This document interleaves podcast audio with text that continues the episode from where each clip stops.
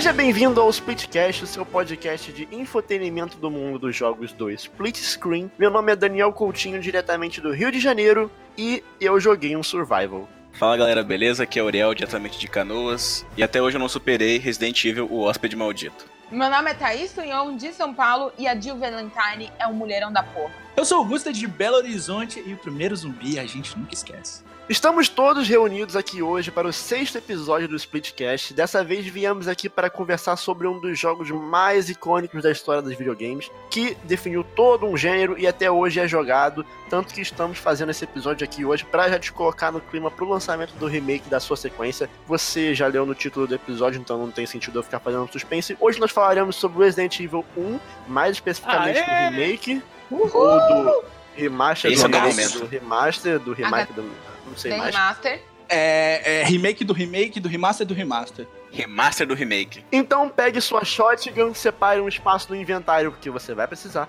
e vem com a gente que tá começando mais um Splitcast no Split Screen.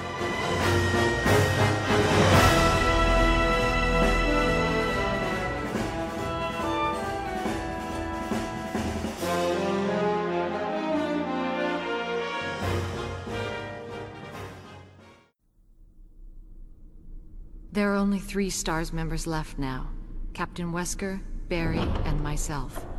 We don't know where Chris is. What is this place? Not quite your ordinary house, that's for sure. Hey, Wesker, where's Chris? Jill, no! You don't want to go back out there. But we've got to find. What was that? Chris? No. Jill, go and investigate. I'm going with her. Chris and I go back a long way. Alright. You two go. I'll secure this area. Stay sharp.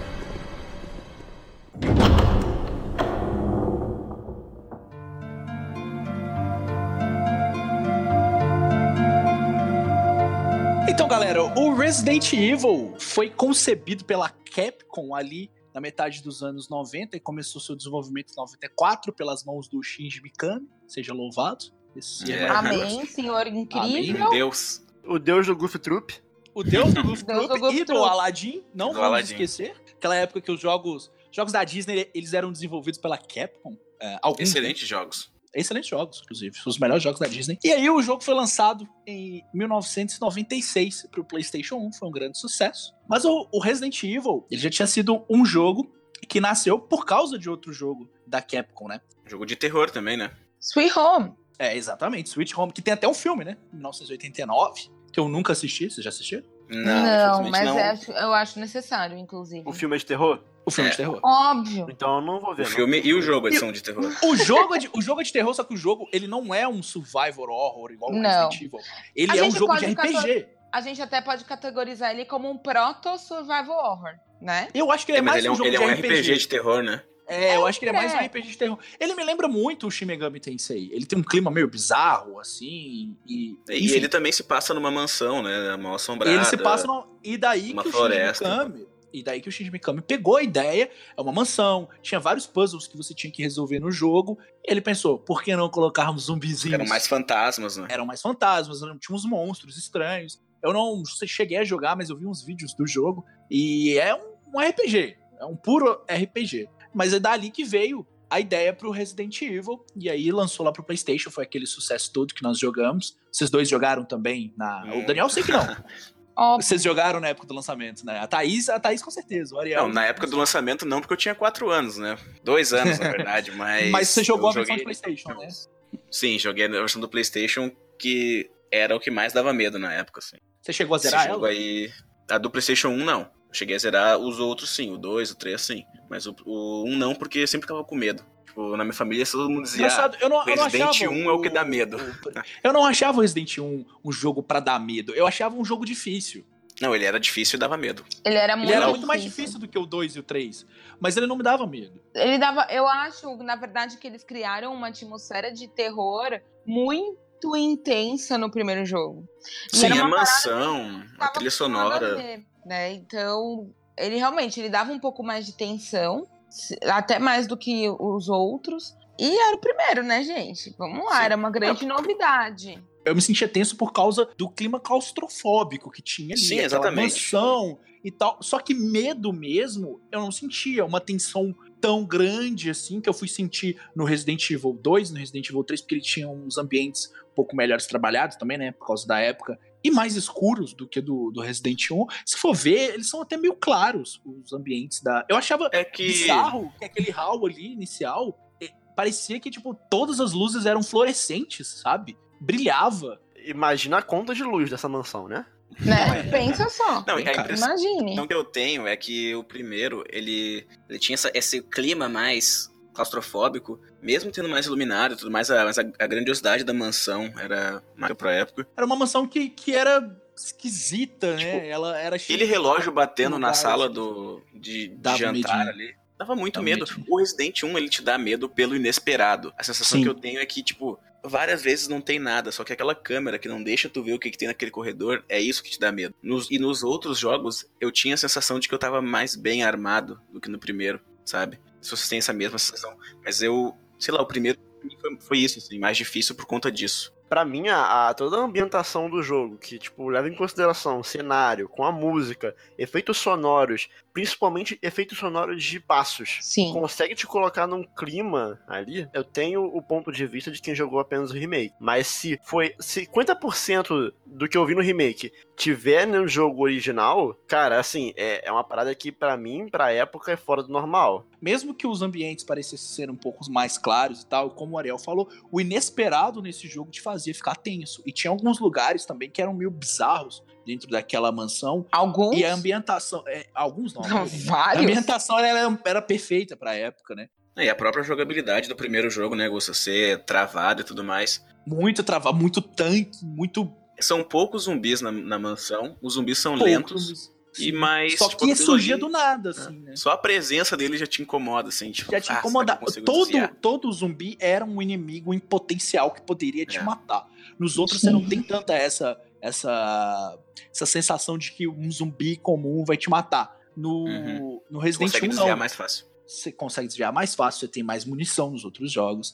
E até, e até assim, é, o Resident Evil 2 já foi uma grande evolução do Resident Evil 1 e o 3 continuou essa evolução. E por isso que o Shinji Mikami quis fazer o remake, porque ele sentiu que o jogo.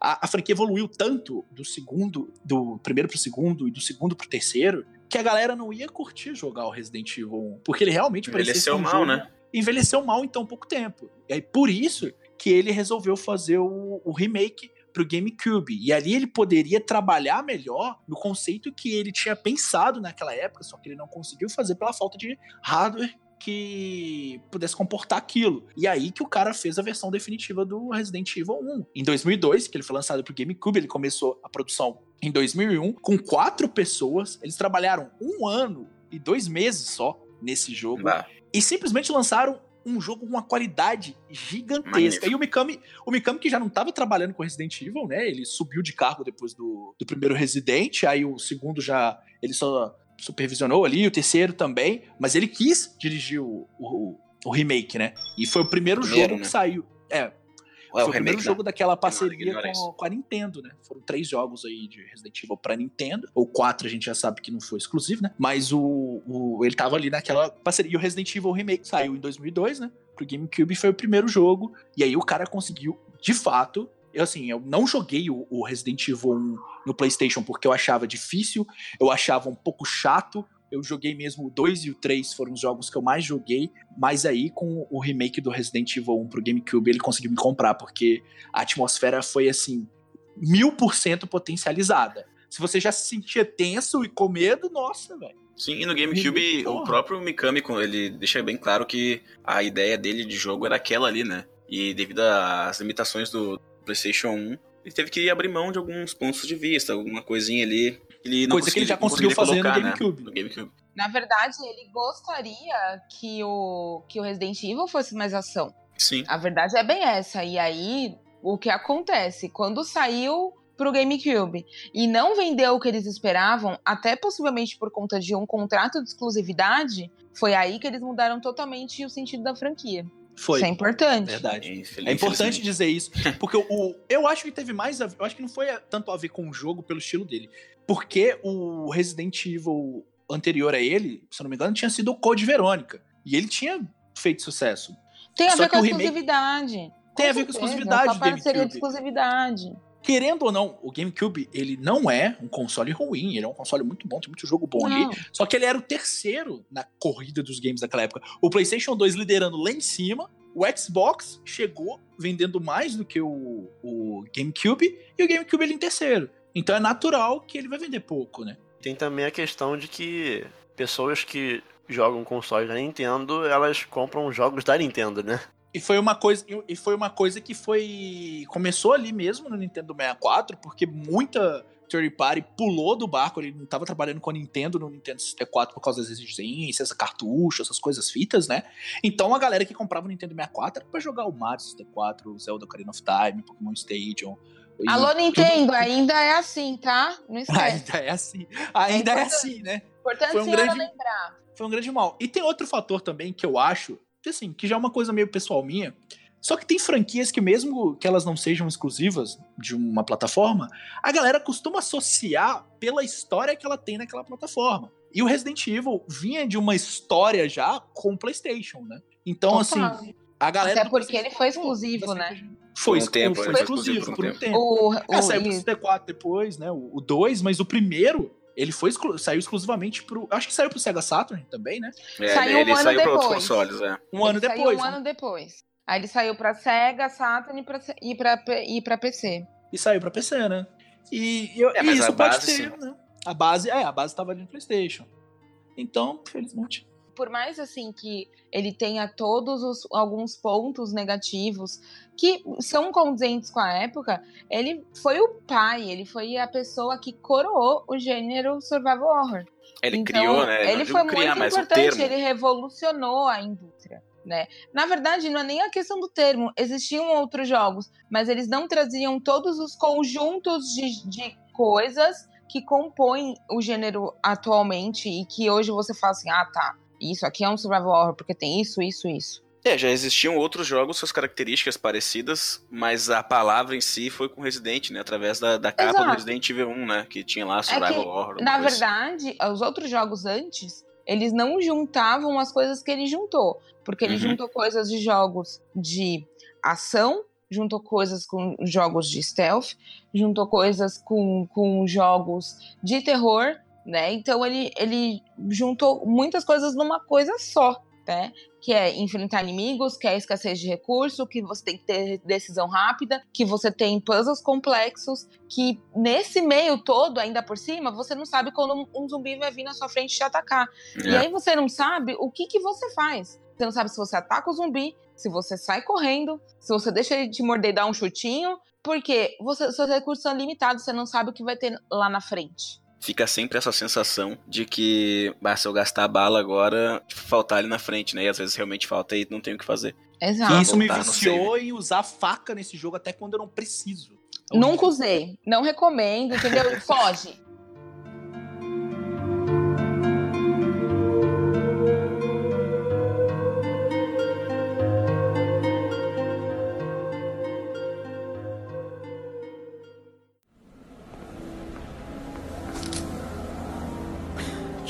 Don't scare me. Speak for yourself, Barry. What are you doing here? Yeah. Well, uh, I think you should take a look at this. I warn you, though, it's not pretty. It's forest.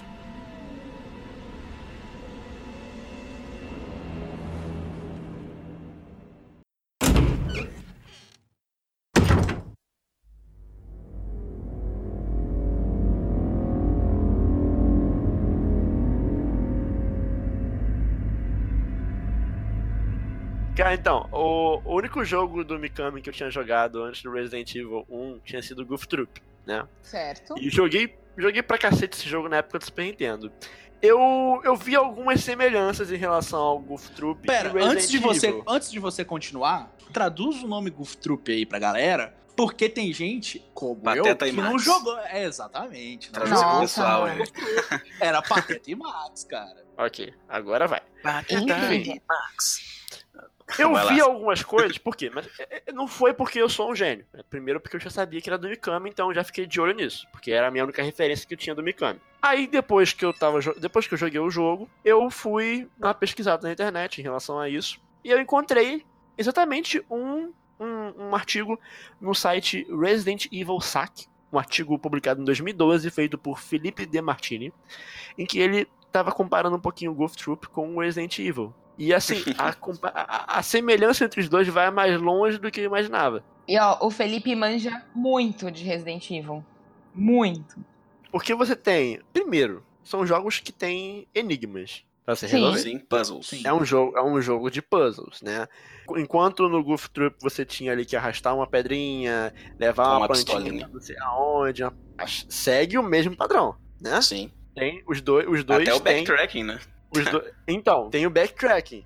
Você faz muito backtracking com, no Goof Troop. Importante dizer o que é backtracking. Backtracking, o ato de você estar num local e depois ter que voltar no local anterior devido a algum motivo in-game. Ou seja, você passou por um local, tinha um- um- uma passagem lá que você previamente não poderia acessá-la porque precisava de um item, mais à frente você conseguiu esse item e você teve que voltar para poder acessar esse local. Não necessariamente nessa fórmula, também pode ter um caso de é, ser ao contrário. Então você, tem- você chegar a um local, ter um bloqueio e você tem que voltar para conseguir algo que te permita avançar naquele ponto. Que é o que mais acontece em Resident Evil, tá, galera?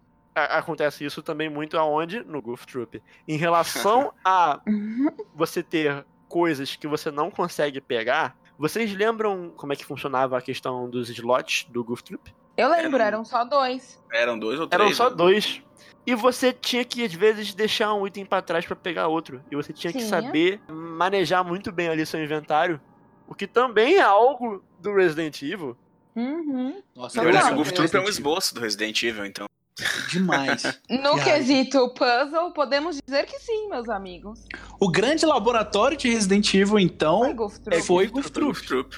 O Goof Troop ainda consegue ser mais escroto ainda com inventário limitado, por quê? Porque no single player você tem dois slots. Se você jogar no co-op, no multiplayer, cada cada um um. tem um slot. Nossa, meu Deus, cara. Então, um vai ter uma pá, um vai ter uma pistola, um vai ter um sininho, um vai ter a pistola e é só um slot. Mas no Resident Evil você é jogado numa mansão e você não sabe o que tá acontecendo. No Goof Troop você é jogado numa ilha e você não sabe por que, que O que, o que tá Pateta entrou acontecendo naquela, naquela. naquela ilha? O Sora, o Sora tá na ilha. Essa é a grande jogada do Goof Troop.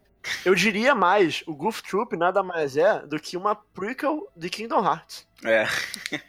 Basicamente. Que se passa no universo de Resident Evil. Olha aí. Dos, dos jogos aí que foram os grandes inspiradores para o Resident Evil 1, o que eu tive mais contato e que eu preciso ter na minha coleção é o Clock Tower, né? Que é uma garota que ela chega numa mansão e assim, todo mundo some, todo mundo desaparece e essa menina nem se defender, tadinha, consegue judiação. Você tem que fugir e você também tem uma limitação de itens para ser carregados e existe muito puzzle e existe cada, cada item tem o seu lugar específico e tem uma história absurda por trás disso tudo. Maníaco Você é te perse- perseguindo. Exato, você é perseguido o tempo inteiro. Nisso tudo que a gente juntou aqui, a gente já tem um pouquinho de uma noção do que caracteriza um survival horror, né? Porque aí, ó, o Golf Troop é um joguinho de ação com puzzle. E o nosso amiguinho, tanto Alone in the Dark quanto Clock Tower, como Sweet Home, são jogos de terror. Terror com puzzles. Exato. Bom, o Alone in the Dark, que eles utilizaram como exemplo, foi o Alone in the Dark em PC, 1987, meu amigo. Esse jogo envelheceu muito mal. É que, na verdade, Nossa ele já, Senhora. nasceu, ele já nasceu com grandes dificuldades, mas dificuldades aplicadas à época, né, gente? Não dá Sim, sim. pra... Ele já Tá. nasceu feinho, né? Ele já nasceu. Mas ele é, mas é, Mas ele é, uma, excelente, inclusive. Ele é uma série histórica. Joga em qualquer PC e ele é bem legal. Eu não sabia que o Alone in the Dark era um jogo dos anos 80, porque pra mim ele foi um jogo que pegou a onda do Resident Evil e saiu ali pro PlayStation 1 naquele bolo também. Eu não manjava, cara. É, mas é. O primeiro saiu pra PC em 1987. É uma Olha loucura aí. aquilo. Olha aí, olha só. Juntando as referências de jogos o Sweet Home, Alone in the Dark, Clock Tower. Também já é esse estilo de jogo que a gente percebia que o Mikami gostava de fazer. E mais ali o, o boom dos zumbis ali que teve com o filme do Romero, né? Que é o Despertar dos Mortos, se eu não me engano, ali em 78. Saiu Resident Evil. Exato. Uma E aí, o que, que ele fez? O que, que o cara fez, bicho? O cara pegou lá. Não, vou fazer um survival horror aqui, ó. Vou fazer pra vocês. Eu fico imaginando a cabeça do Mikami naquela época. Porra, fiz um joguinho aqui com Patete e Max da Meu hora. amor, Mikami E se eu meter sentou, zumbi no meio? Mikami sentou na frente daquele piano e falou: vou compor o negócio aqui, vai ser agora. Sentou ali na frente e falou: Disney é bonito, né? Imagina algo. E agora vai sair aqui, vai sair um survival horror. E aí, o que, que esse gênio fez? Ele juntou vários gêneros, como a gente já citou aqui anteriormente, e colocou as seguintes premissas: enfrentar inimigos, porém nem tanto, escassez de recursos, decisões rápidas, resolver puzzles. E aí, você já tá tenso, você já tá nervoso. Você não... Aí o ataque, você nunca sabe de que lado vem. E aí tem um mistério. E aí você não sabe como enfrentar aquele ataque, porque tudo é importante. Qualquer item ali é importante, né? Sim. E aí o cara me coloca aquela, aquele piano. Né? e, e aí ele faz aquela atmosfera Aquele monte de máscara. que reúne o quê? Forma um survival horror, gente. Então o cara é um É gênio. fórmula eu, queria, eu queria dar um abraço nele agora. E até hoje, o que o Resident Evil apresentou, o que virou Survival Horror a partir Exato. dele, é a definição do Survival Horror. Não, não tem definição melhor do que Resident Exato. Evil. Claro que o gênero ramificou, saiu outras coisas, foram surgindo outros jogos. Ele ainda é a melhor definição. E a indústria ela demorou um tempinho, assim, ela tomou um baque, né? Falou, bicho, olha o que o maluco fez, velho. É e aí Bíblia. depois. É a Bíblia. Aí depois de um tempo, a Square Co veio com o Parasite Eve. E depois a SEGA, junto com a System Seicon, veio com o Deep Fear. Então. E aí a gente começou. E teve a Konami com Silent Hill. né? Exato, mais pra frente. Mas o Resident Evil, ele, ele influenciou outros jogos dentro da própria Capcom. Dino Crisis e Unimusha são dois exemplos. O que podemos dizer, né, gente? Ele abriu a porteira para uma coisa incrível que aconteceu na indústria, que foi uma grande revolução. Agradeçam o Shinji Mikami por, porque sem ele a Thaís não ia estar aqui. Não, esse cara mudou a minha vida. Não, ele mudou a minha vida. Não, sem ele, gente, não tinha The Last of Us, tá? Beijo Não, no coração sem e fico com ele, essa notícia. sem ele não existiria Ariel, não existiria Thaís e não existiria existiria. esse podcast. Talvez a gente estaria aqui, eu, Daniel, um cara chamado Clayton e uma menina chamada Mariana. É. Sem Isso. Talvez. Exato, falando sobre as novidades do cricket. É. Então, é, basic... é basicamente isso que aconteceu quando esse gênio colocou esse negócio no mundo.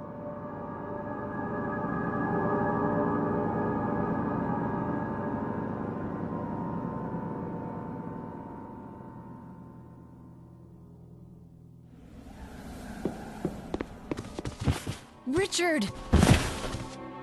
What happened? You're wounded. This whole place is a killing zone. Uh, there are monsters. Uh, What did this to you? a big snake. And it had to be poisonous. Poisonous? Richard, hold on. Bring me serum. I saw some, but didn't bring any. I'll go and get it, okay? You're gonna make it. Thanks.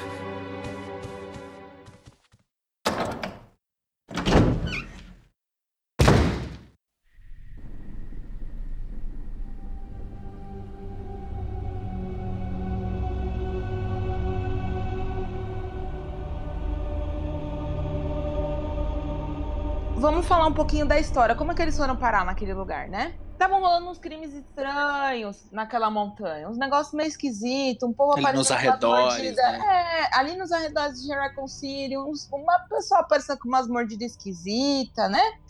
E aí, a- o departamento de polícia de City fala: Ô, time Bravo, vai, vai dar, dar uma coladinha ali lá pra saber o que tá acontecendo, que é o time secundário da, da Stars. Eles foram. Stars. E aí, bicho, 24 horas depois ninguém sabia mais onde tava, o que que foi, o que aconteceu, os caras sumiram. E aí eles an- mandam o Alpha Team pra dar uma checada no que rolou. Quando eles descem na floresta, meus amigos, os cãezinhos zumbis vão pra cima deles e aí eles entram dentro daquela mansão. E aí, meu amigo e minha amiga, começa o nosso pesadelo. E é nesse momento que você, antes, na verdade, mas aí você já escolheu se você vai com a Jill Valentine ou nosso amigo Chris Bradfield. Vale muito a pena dizer que no remake a gente tem a, a, abertura toda reformulada, muito mais bonitinha, com as atuações de voz muito melhores, mas não são tão legais, não são de longe no meu coração tão boas quanto a original. Já é uma série bonitaça, assim, mas sei. a original tá no coração. Na época eles tiraram, porque vários jogos tinham isso. Essas filmagens toscas, puta merda, velho. É, Ao mesmo um tempo que ela é tosca e ela é horrível e dói no seu coração, ela é genial. Vai entender, né? É uma, ela é marcante. uma coisa dúbia. É uma parada meio dúbia, né? Cara, nem o pior youtuber hoje faz uma produção tão ruim quanto aquela. É. Mas ela é boa. Não, o, legal, o que eu acho legal do, desse Resident 1, essa história, né? É que, tipo, na verdade, não te explica nada, né? Sabe ali que chegou. É a base membro do, do, do Stars, que é o grupo top ali de, de policiais de Recon City, né? O Alpha Team, ele é uma ramificação do Stars. O que eu acho legal é que tu não tu, tu, tá assim como o Chris e a Jill, tu não sabe o que aconteceu ali. Tu vai desvendando os mistérios da mansão e da história junto com os personagens. Isso faz criar uma empatia por eles, né? Porque, Total. cara, em vários momentos tu vê, tipo, principalmente eu joguei mais a campanha da Jill recentemente, tu vê ela tipo, cara, o que que tá acontecendo, velho? Tipo, perdidaça. A Jill perdidaça. tava perdidaça. o que que tá acontecendo aqui, cara? Tipo, porque acontecem coisas bizarras na, na mansão. Inclusive a parte que eles encontram o primeiro zumbi, né, gente? Que é um grande momento. Sim, total. A Jill me representa nesse jogo. a Jill tá ali, cara. O que é isso? Não, o primeiro encontro, que é muito marcante, o cara tá simplesmente não, tanto, comendo tanto meu é colega que naquelas de trabalho. Cenas, aquelas cenas iniciais ali, o, o Chris some, aí o, a Jill fica, meu Deus, cadê o Chris? Nossa é. senhora, o Chris ficou lá fora, a gente tem que ir atrás do Chris. O Chris tá tipo, caramba, olha essa arma da Jill aqui no chão, só. É porque também a Jill foi a primeira que viu o Joseph sendo destruído por cães ali, cães zumbis, né? Então, de repente, ela ficou com um impacto maior. É, inclu inclusive na, na abertura do remake, tem uma cena que não tinha no original, né? Que o, o cachorro hum. quase, quase mata o Chris lá no mato e o Wesker salva ele com um tiro, né? Sim. Isso não acontece no, no, original. E, Só que e... o Chris continua suave. Sim, e vale ressaltar algumas diferenças aqui entre a versão clássica e a versão do remake. E um ponto, o nosso amigo cão zumbi, ele chama Cerberus. É, Cerberus, exatamente. Nós vamos dar nenhum... janelas. Esse vamos dar nenhum grande spoiler. é, não, os, os, cães ali, mesmo Cuidado sabendo que ele vai aparecer na janela, eu me cago. Tipo, sempre, sempre, sempre. Toda sempre. Vez, não importa quantas vezes você jogue. Se você tá tão dentro daquele universo, o pior, sabe qual é? O pior não é quando ele aparece. O pior é quando você passa pela janela e ele não aparece. Sim, porque, porque você fica ali, tipo, vai aparecer. aparecer. Vai aparecer. Você, vai aparecer. Eu, fico, eu fico puto que eu, caralho, fiquei nervoso à toa, ele não apareceu. Vai aparecer. Não, uh, as, as diferenças aqui entre o jogar com o Chris e a Jill, além das questões, questões ali do Chris ter um inventário menor, ele, su, ele suporta mais dano, né? E Sim. a Jill dá mais dano um, também. É, dá, dá mais, mais dano. dano também. A Jill, ao contrário, ela tem um inventário bem maior, mas ela sofre mais dano, né? Também. É, Muito. é bem Existem... maior, né, gente? São dois slots. É, Existem... Mas nesse jogo faz uma diferença. É, faz total Tudo diferença. faz uma diferença. diferença. Faz Tudo. diferença. Bom, existem as diferenças na história entre se jogar com o Chris ou com a Jill. Uh, por exemplo, com o Chris, durante a história tu vai encontrar um personagem que vai te acompanhar durante o jogo. Já com a Jill tu vai encontrar outro personagem. Às vezes com a Jill tu vai só encontrar algum vilão, mas não vai matá-lo, por exemplo. Já com o Chris não, tu vai ter que eliminar aquele vilão. É, vale lembrar que também o Chris, ele tem uma boss fight a mais. É, e com o Chris acho que também tem menos, menos ervas, né, durante o jogo. Tem menos itens Chris, de cura, gente, assim, né? Com o Chris é mais tiro, porrada e bomba. Com a é, Jill é mais, é mais puzzle. Puzzles. Os puzzles dela são mais complexos e tem mais coisas que ela vai resolver e que ele não vai resolver. E ela toca piano, né? A menina é uma Ela toca piano. Porra, ela toca piano no meio de uma noite assombrada em uma mansão. Aí, Daniel, aí tu pensa. Daniel, pensa, tu zerou com o Chris, né? Aí tu pensa a quantidade de puzzles que tem com a Jill e a quantidade de backtracking que tu vai ter que fazer. Vai ver é por isso que o inventário dela também é maior, sabe? Deve com ser certeza. por isso. Ela precisa pra evitar, mais coisas. Pra evitar o backtracking excessivo. Porque a todo momento tu tem que praticamente caindo e voltando com ela, porque tem sempre um puzzle, seja da, da máscara, tipo aquele, nossa, aquele puzzle que tem que fazer o veneno. Ah, esse puzzle é do, do Chris também. É. Não, o da máscara ele é chato só porque, pela quantidade de itens, na verdade, né? Tipo, tem que ficar carregando. Já deixando isso de lado, eu não joguei com a Jill, eu só joguei com o Chris, então eu não sei nem o que acontece na história da Jill.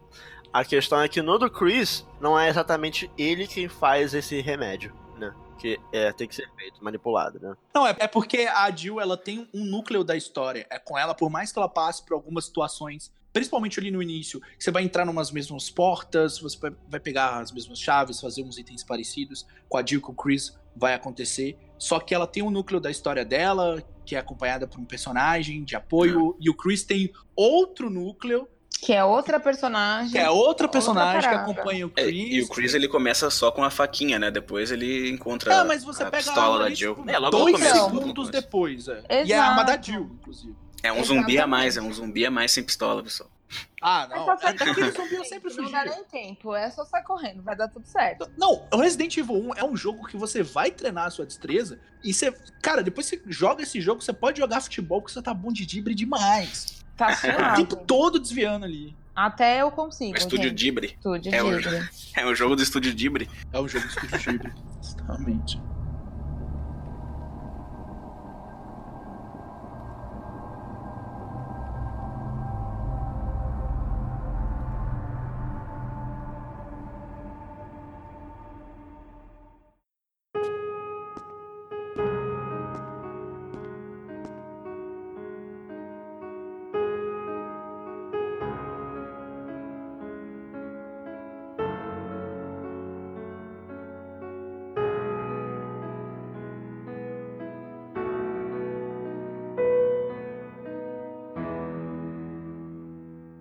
Practice makes perfect.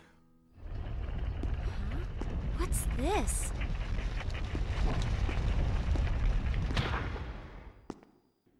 Be careful, Chris.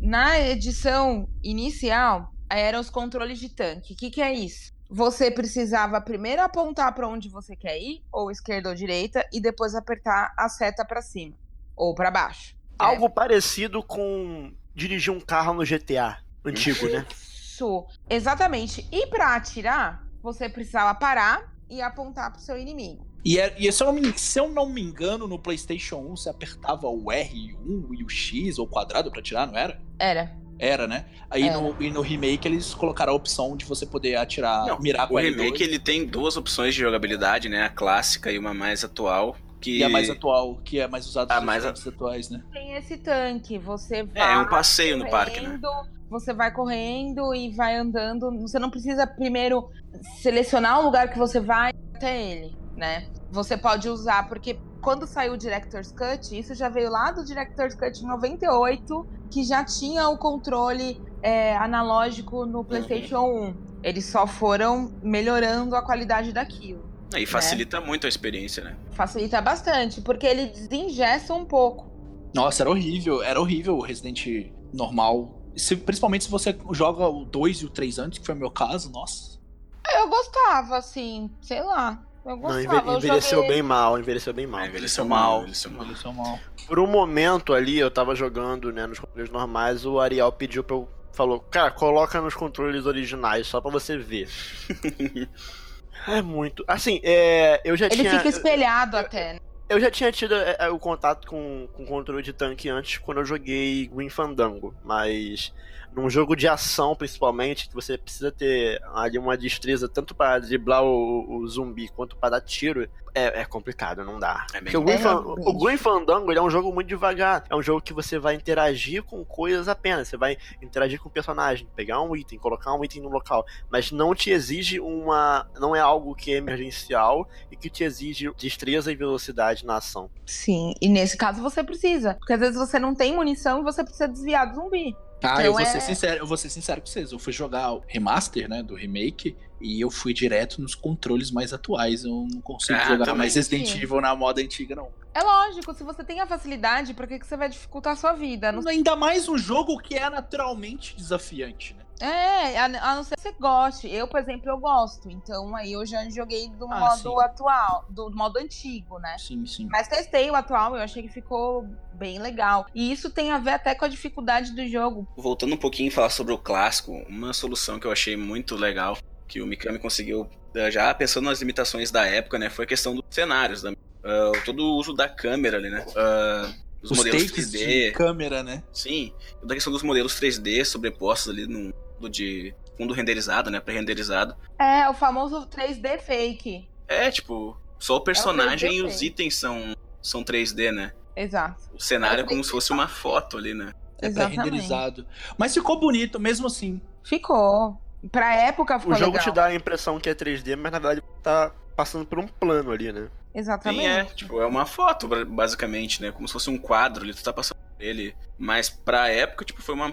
No meu entender, É, foi ele, até queria, jogada. assim. ele, ele até queria fazer o remake com todo o cenário em 3D, mas aí não deu pra fazer, ia ficar É. muito caro. E ele, o até hardware ele do mesmo. GameCube não aguentou aquilo também. Sim. Aí eles decidiram usar o- os cenários pré-renderizados mesmo. É, e até ele mesmo disse que se eles fizessem ia sair muito da experiência do primeiro jogo e não era essa a ideia. Eu vejo que É. é, uma, é uma marca mesmo. Os outros ainda tem, mas o primeiro é o que fica mais na memória, assim. tipo, até porque a mansão, tu lembra muito bem, né? Até dá pra perceber bem que é tudo pré-renderizado, porque você vê Dá. a qualidade ali dos modelos em 3D e tal. É meio charmoso. É meio, tem o Não. seu charme, né? Tem, Tem, seu tem o charme, tem, Eu tem, acho. eu gosto. Aproveitando essa questão da renderização do cenário, é, teve uma parte que eu achei muito engraçada também, que é, tinha um, um- um cadáver encostado no canto, e eu precisava pegar um item que tava no cadáver. E aí eu tava, pô, morrendo de medo, né? Caralho, vou pegar esse. Vou pegar esse item aí, vai ser. Vai ser, né, tipo, Lady Maria no Bloodborne. Vai pegar meu braço. Mexendo no capiroto ali, né? É. Uhum. E aí eu olhei assim e eu pensei, pô, peraí, esse cara aí tá renderizado meio esquisito, eu acho que ele é do cenário. e aí deu outra. tipo, dá, dá pra você ver que ele não era um, um personagem, sabe? Ele não era um personagem. Não, e, ele e era uma foto no, no, no- no- no cenário. Ele não era um risco real Eu naquele sabia. momento. Eu sabia todo zumbi que tava. Assim, que você chegava no local, aí ele tava lá estiradão no chão.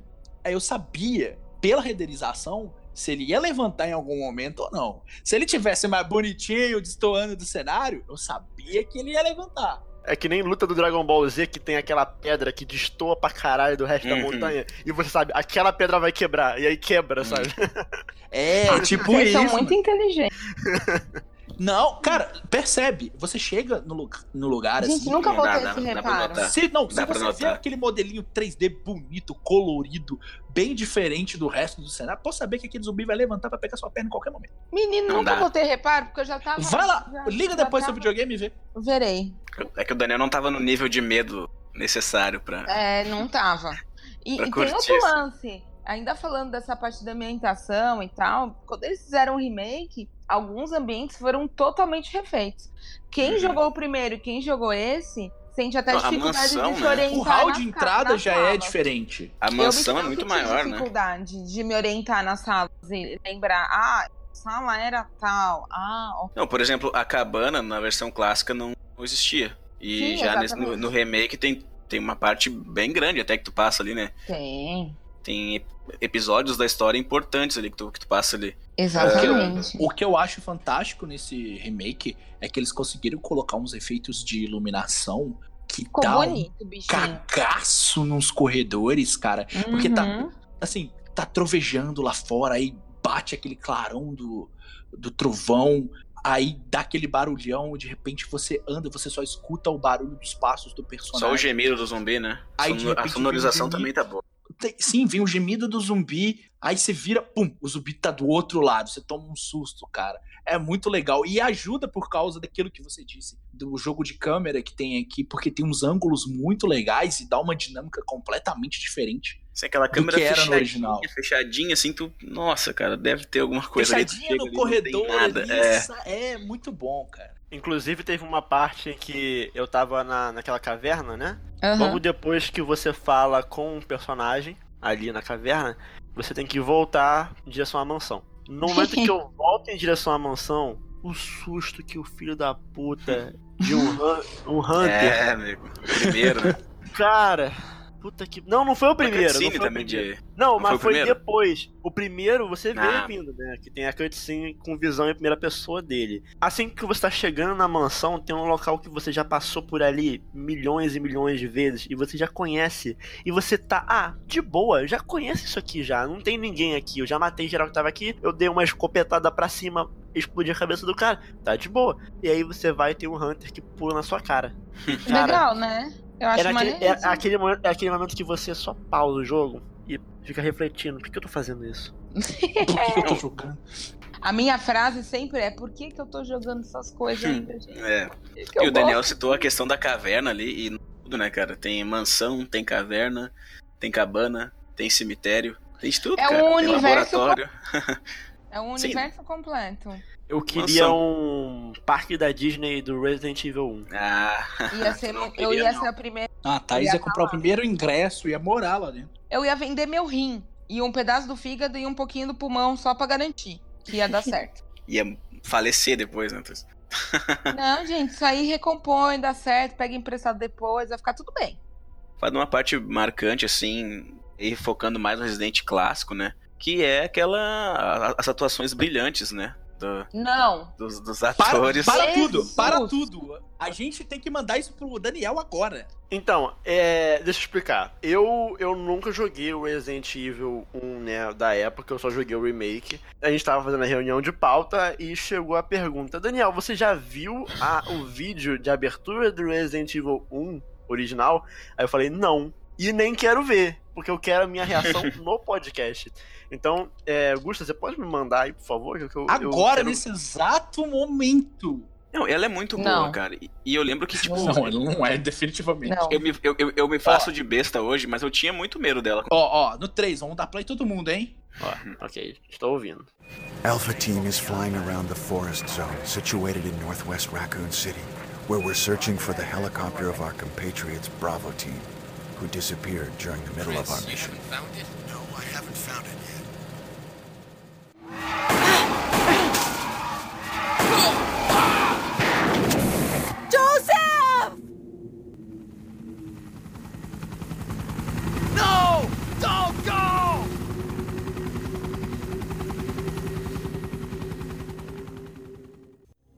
There are only three STARS members left now Captain Wesker, Jill, and myself.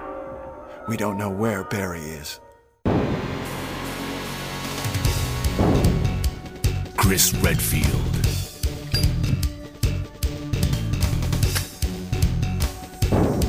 Jill Valentine.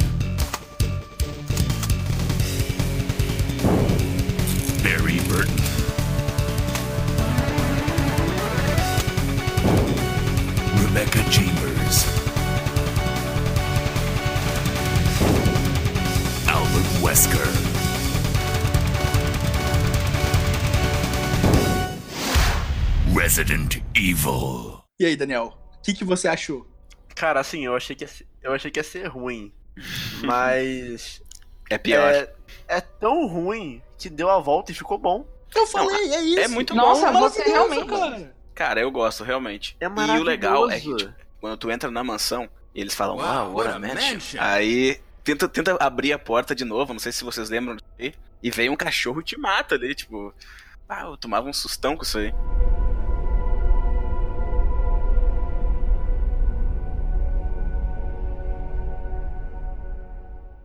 Antes de começar esse bloco, lembrando que agora a gente vai falar sobre nossas experiências com o jogo.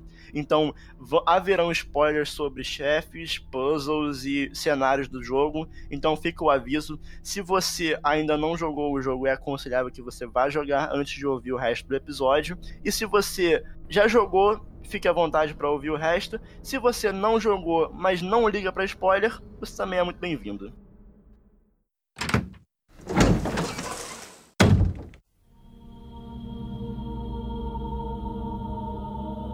Aproveitando então que eu tive essa primeira experiência maravilhosa assistindo a essa abertura do Resident Evil 1, que é algo que tocou meu coração e eu vou guardar pra lindo. sempre na minha vida. Lindo demais. Agora eu, eu vou aproveitar aqui pra fazer uma espécie de now play sobre o jogo, porque assim, eu tenho que falar sobre a minha primeira experiência. A Thaís vai ficar um pouco chateada comigo. Então Pode vocês ser, se- mas eu estou se- curiosa. Segura a Thaís aí na cadeira pra ela não avançar em cima de mim e não me matar, tá? Eu trouxe A corda. amizade vai ser a Porque, mesma. olha só, Talvez. muitos dos pontos positivos já foram ditos aqui previamente, né? A ambientação maravilhosa, os takes de câmera que mais parecem um filme, tipo, muito bem dirigido. é, a remasterização tirando ali do- do- da resolução, que é aquele 4x3 quadradão, deixando um 16x9 muito bonito, com um gráfico bonito pra caralho. Um jogo de né? 2001, bonito até Oh, hoje.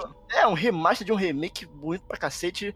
E Ficou bonito mesmo. Top, a versão HD né? ficou muito bonita. Só que, assim, eu tenho alguns probleminhas com essa minha primeira vez, né?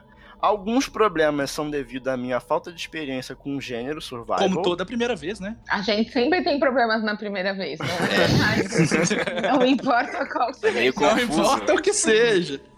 É, o, pior- o- o meu foi a primeira vez com Resident Evil e a primeira vez com o gênero survival, então, né? Foi É, muita coisa pra uma primeira vez, não é Pra verdade? assimilar, assim. Eu não sabia como lidar com, aquilo tudo ali que tinha Muitos. Muita manejos. pressão, né? Muitos Né? manejos. E alguns desses problemas que eu tive também são específicos do jogo, mas aí isso é vocês que vão me falar, porque eu não conheço o suficiente do gênero pra dizer com propriedade, né? Uhum. Então, assim, primeiro, vamos começar, vamos começar com alguns exemplos, tá? Que é melhor Ok. do que falar sem as pessoas entenderem muito bem o que eu tô falando. É, olhando com os olhos de hoje em dia, né? Sempre deixando isso bem claro, é muito escroto Começou. Eu uso até a palavra escroto, já tô triste. eu não poder combinar um item que tá no chão com um item que tá no meu inventário. Sim. Porque tinha momentos ali que eu tinha que resolver puzzle, que eu precisava combinar dois itens, e eu tinha um espaço no meu inventário, só que eu não podia, eu tinha que me livrar de alguma coisa que tinha no meu slot, ou, ou fazer um backtracking de, de 10 minutos em direção ao baú, ou eu- eu- gastar alguma coisa, né? Odeio isso também. Odeio, odeio. Então assim, olha só, só relembrando, eu joguei com o Chris. Aham. Eram seis slots, tá bom? Uhum. Já é mais difícil. Começou porque quis, porque eu falei pra começar com a Jill, aí foi. É, Mas aí, o- Exato. mas o Ariel tava jogando com a Jill, eu achei que seria É, mas é o Ariel, Chris. cara. Ah, mas ah, enfim. Deixa o Ariel. Você pô. vai me falar agora que eu que joguei errado o jogo? Lógico. Tô brincando, vou Eu- falar. Olha só, outra coisa. Outra coisa também em relação ao inventário. Logo no início do jogo, tá? Eu ainda não tinha nem chegado numa sala com baú, então eu não sabia que existia baú no jogo. Porra, Daniel. Não, Eu não sabia nada, eu não sabia nada. Então, Muito olha só, Juvena. olha só. Olha, Juvena, Olha só. Juvena demais. Não, não, não, não, não. Quando eu cheguei na sala da Safe Room, eu vi o baú e guardei, tranquilo. Mas o que eu tô falando é que eu tive um problema antes de chegar nessa primeira sala com baú. Demora um pouco. Porque assim, eu fui ali pela esquerda, subi as escadas, derrubei a estátua lá de cima. Correto? Sim. Na Uhum. sala de jantar. Peguei, a, peguei a Blue Gemstone da Sim, estátua. certo. O diamante. Algo que eu descobri que eu não precisava ter pego naquela hora. Não. Com Não, vários não itens no precisa. Eu jogo, né? tinha, eu tinha no meu inventário, então. A mas não tem problema, você pode guardar. Mas pera, aí, eu não sabia que tinha como guardar e eu não tinha chegado no baú pra Eu guardar. acho que ainda. aconteceu com ele a mesma coisa que aconteceu comigo quando eu joguei da primeira vez. Porque eu não tinha chegado no baú ainda e eu precisava. Olha só, pessoal, eu tinha no meu inventário a Ink Ribbon pra salvar Sim. o jogo, eu tinha minha arma, eu tinha a Uhum. munição da arma, eu tinha faca, eu tinha uma Uhum. Blue Gemstone e eu tinha uma chave da mansão que era Sword Key, ok? Sim. Todos os Sim. espaços daí estão ocupados. Isso porque você não pegou a Herbicide ainda, né? Não, aí eu não, precisa, eu não podia nem pegar. Não, não Ah, dava. Mas você tinha que isso, pegar. aí, isso aí é, é a, é a maconhinha? É. É, é, o adubo. Depois tu, tu Ah, queima a outra peraí, planta peraí, lá. É a maconha ou é o adubo pra fazer o puzzle da planta? É, É o o adubo. É o adubo, É é o adubo. Ah, tá, não, O tudo. É, Herbicide é é, é pra, é pra derrotar a adubo, planta 42, né? Maconha é o verdinho lá do. Beleza, tudo Buraco. bem então. Mas aí que tá. Só que, pra eu passar de uma parte, eu tinha que pegar uma old key. Pra chegar na área que eu Sim. ia achar um lugar que tinha um baú. A da banheira, Só se eu que- não me engano, né? É, a da banheira, que eu esvaziei a banheira, ele levantou um zumbi, lá, lá, lá. Só que eu não tinha espaço. E olha só, era o Ink Ribbon, arma, Aconteceu a mesma munição, faca, Blue Gemstone e chave. O que, que eu tive Hum. que fazer? Eu tive que ficar tirando na parede pra gastar minha munição extra Você não fez isso. e liberar Ah, espaço. mano. Não, é, Eu fiz uma solução muito é mais simples. Eu só voltei num corredor que tinham dois cachorros me esperando. Fui lá, usei o meu único Wiki Ribbon pra salvar, né? Salvei o jogo, voltei de novo e eu tinha espaço. Você foi um pouco mais idiota. Não, eu, mas ge- eu peraí. geralmente mas usava eu ia- tipo, eu- o eu espaço preferia- de uma Olha só, erva. eu não, eu, não tinha, eu não tinha tanta munição de arma assim. Eu preferia usar a minha munição. Ah, não, aí que o sim, faz Ribbon, sentido. pô. Faz Era sentido. começo do jogo, eu não tinha 120 Aham, não, sim, sim, ah, sim. tiros, entendeu? Aham. Então, tipo assim, eu- eu- o Ink Ribbon era necessário pra eu salvar o jogo. É muito mais Claro. importante. Sim, sim. Tipo, não, eu eu, entendo. eu não usei sabia. eu tinha um só. Eu não sabia, tipo, ah, eu vou. Eu, eu tinha acho que uns dois ou três, não sei. Não, sabe? nessa parte é dois ou três no máximo. É, então, mas porra, eu, eu, vou, eu vou usar e aí depois, e se eu precisar salvar, Ah, eu não o tiver que como é salvar? uma droga, esses Ink Ribbons limitados também, eu sempre. Nossa, ferve o sangue. É, Daniel, mas é que, tipo, são coisas chatas, realmente, esse fator, assim, do- de vários itens durante o jogo surgirem, pega ele e só vai usar ele lá no final. Eu, pra- eu, por exemplo, peguei um item que eu não lembro e eu nem usei. Eu zerei o jogo Faz sem parte. usar. É o apito. E... Mas Sim, é... o apito. Não, não, o O apito eu é usei. parar O apito eu usei. é. O É que o apito você pode usar ou Chamar os cachorros, né? É pra chamar os Exato. cachorros. Aí chama eles no Tem um cachorro com, com, com a chave na boca. com uma você- chave, que é uma chave que você vai usar num puzzle. E essa questão dos itens, tipo, eu entendo como uma mecânica do jogo. é, Faz parte do, do Resident, principalmente os clássicos, assim, né? É chato, mas. Não, Faz eles já parte. resolveram isso, eles já resolveram. Tipo, Mas eu tô falando em relação ao Resident Evil 1, que é o que eu sei. Eu não joguei o resto ainda. Por exemplo, teve uma parte lá que eu, eu peguei um emblema que tinha na parede, né? Ali perto da. Na sala de jantar mesmo. E eu vi que não ia usar aquilo. Aí não tinha espaço, ainda não tinha onde guardar. Aí eu fui lá e botei pra usar e eu consegui encaixar ele de volta na parede. Uhum. Se eu pudesse colocar esse diamante de volta na estátua no chão, não teria esse problema. Mas você quebrou a estátua, garoto. Você vai, não vai. Joga, mas joga lá, joga no chão lá. não, Daniel. Na verdade, você tem a opção de pegar ou não. É, mas eu achei que ia precisar. Não, eu entendo, eu entendo, que isso, cabeça. eu entendo que isso, pra época, era pra te dar um pouco mais de sensação de sobrevivência mesmo. E suspense. E suspen- você precisa cuidar ali dos seus. Dos seus De tudo seus que você itens, encontrar. De tudo que você tem, de seus suprimentos, porque você precisa sobreviver. E o Resident Evil, pelo menos pra mim, sempre foi muito mais sobreviver àquela situação do que um terrorzão, assim. Mas e tal. é, é. Pra mim sempre foi mais isso. Claro que você vai tomar um susto, você pode ficar com medo por causa do clima, é normal. É normal, mas pra mim sempre foi muito mais sobreviver aquilo, até por isso que chama Survivor Horror, né? Exato. Eu acho que isso é muito em função pra te passar essa sensação. E na época eles não tinham tanto recurso assim pra fazer esse tipo de coisa. Tanto é que foi mudar mais pra frente. Porém, não deixa de Não ser mudou chato. tanto. Não mudou tanto. Mas eu concordo que é chato. Imaginem, por exemplo, na versão HD tem o modo Real Survive, onde tem menos munição, menos ervas, e a questão dos baús, eles não são nem conectados. Tipo, Isso essa- é muito escroto. Tipo, Isso não, é e muito essa era a escroto. ideia original do Mikami. Isso é Tipo, muito escroto. O Mikami queria acabar com a nossa vida. Aí imagina como seria. Imagina tu jogando isso hoje, Daniel. Imagina tu tá na mansão e tem que voltar lá na cabana pra pegar uma parada. Mas pode acontecer. Se você não for É. pegando todos os itens ao longo do caminho, vai acontecer. Não, tudo bem, mas uma parada é você não, ter deixado passar um item no chão. Deu Por mole. isso é coisa, tu aconselhável botar você no baú. jogar Não, não deixa antes com passar. Não é deixar passar. Às vezes você não tem espaço no seu inventário, aí você viu o negócio lá, e você fala, depois eu vou lá pegar. Só que acontecem mil coisas e ah, depois vou lá pegar, ficou. É, às vezes eu lembro assim, quando, quando criança, muitos puzzles eu resolvi assim, tipo, no susto.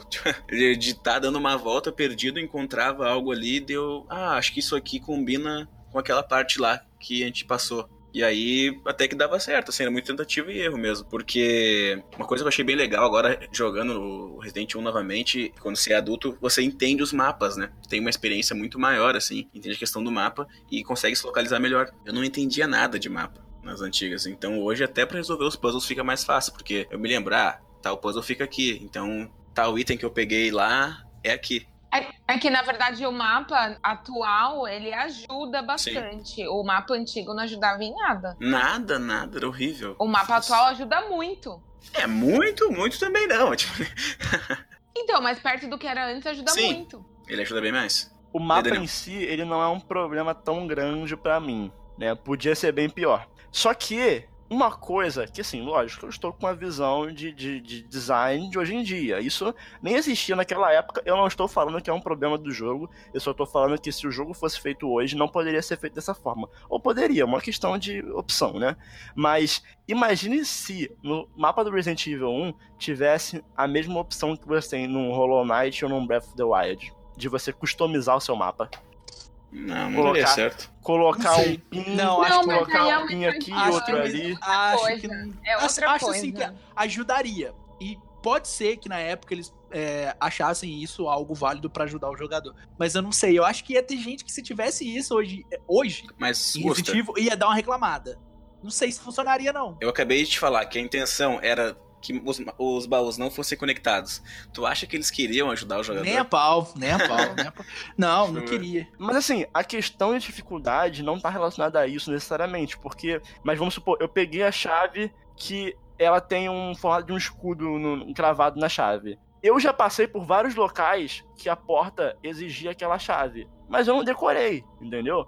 Então, tipo assim, eu sou meio que obrigado a ficar indo pela mansão inteira pra ir vendo porta por porta qual é a chave que abre aquela porta, porque não tinha como eu marcar, ah, ó, aqui é uma porta que tem um, um capacete, aqui é uma porta que pede uma sword key, aqui é uma porta que pede uma shield key, entendeu? Então, assim, são detalhes que poderiam melhorar. Ah, eu, eu te, eu te Mas posso entendo. contar minha solução de quando eu era um jovem gafanhoto? Você desenhou um uma borboleta? Ah, lógico que eu desenhei um mapa, gente. Eu fiquei com isso em mente. Só tive Eu preguiça. desenhei um mapa, eu anotei algumas coisas e aquilo me ajudou muito. Afinal, eu tinha 14, 15 anos ainda. Se você tem essa possibilidade fora do jogo, por que não fazer dentro do jogo isso, entendeu? Por que não? Aí, Porque ô, Daniel, tá- faz parte do Eu quebra-cabeça entendo do o que o. Daniel tá Pra querendo ti dizer. é algo absurdo, assim, sabe? Mas, mas para quem tem a experiência, é quase normal, tipo, isso daí. Tudo bem, mas é porque você- vocês têm a visão de, de quem já conhece o, Ah, o- não, o sim. gênero. É, a gente, tem, a gente tem que levar em consideração que você tá chegando agora Jogo- no Agora, gênero, né?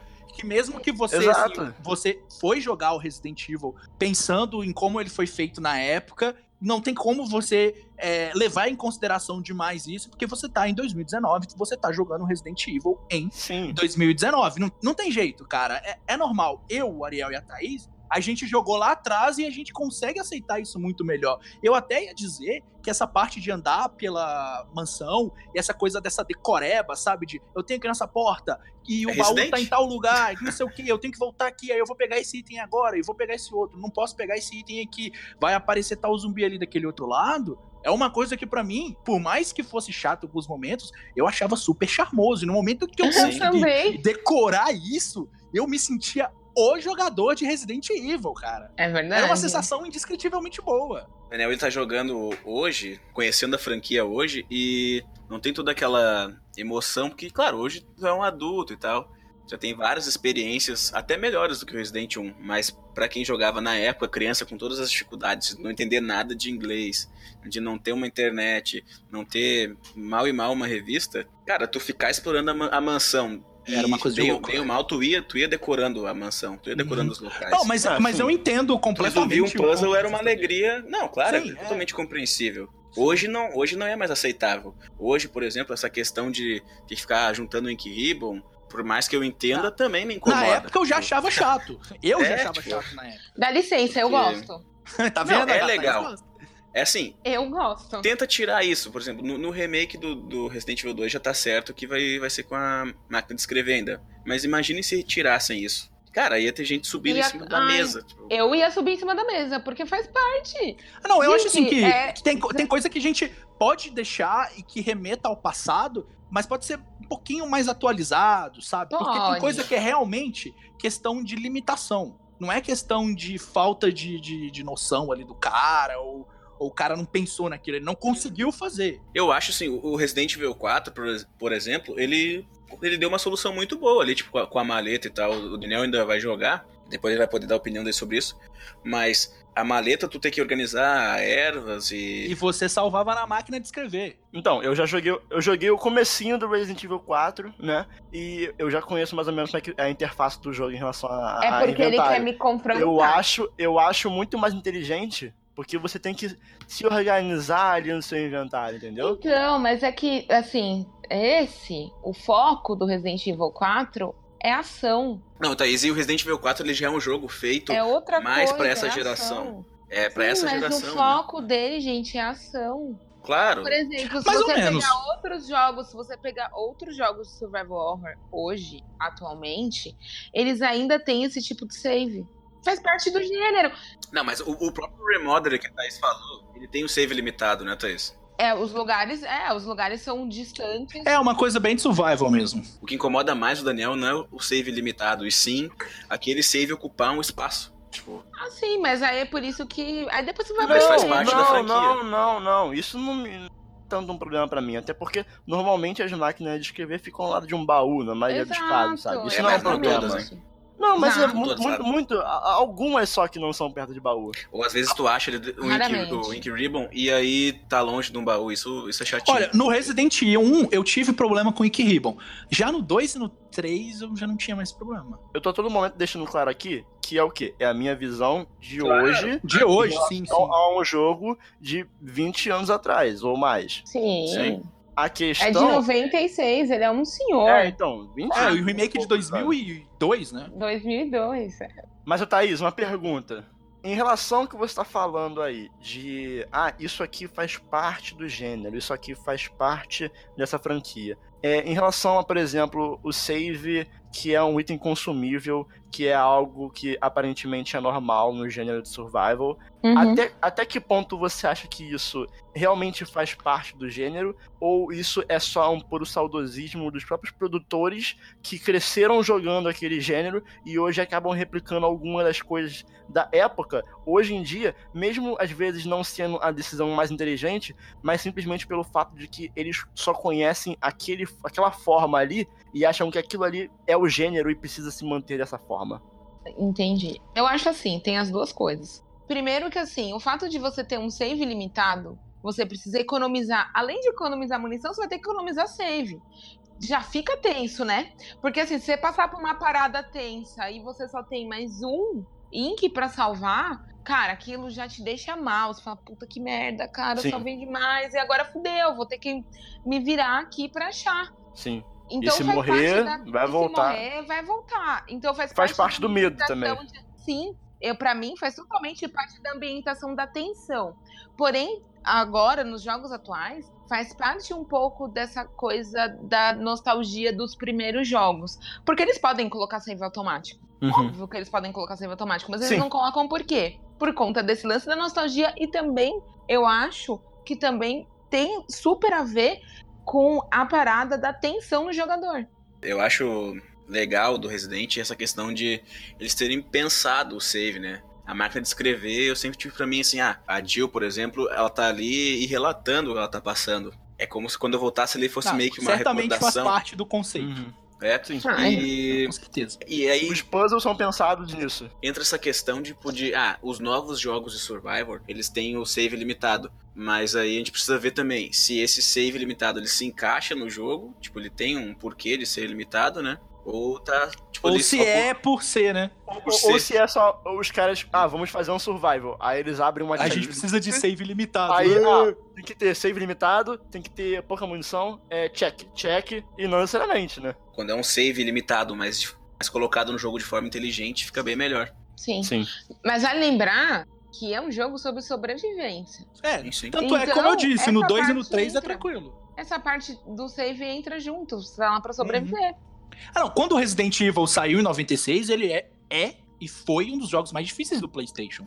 Pouca gente zerou esse negócio no meu Eu me conhecimento, na minha bolha jogo, aqui de amigos. né? Velho, eu, eu lembro da, da primeira vez que eu aluguei um, um Play 1 e o rapaz chegou pra entregar atrasado e com uma de chinelo numa bicicletinha e o Play tava numa sacola.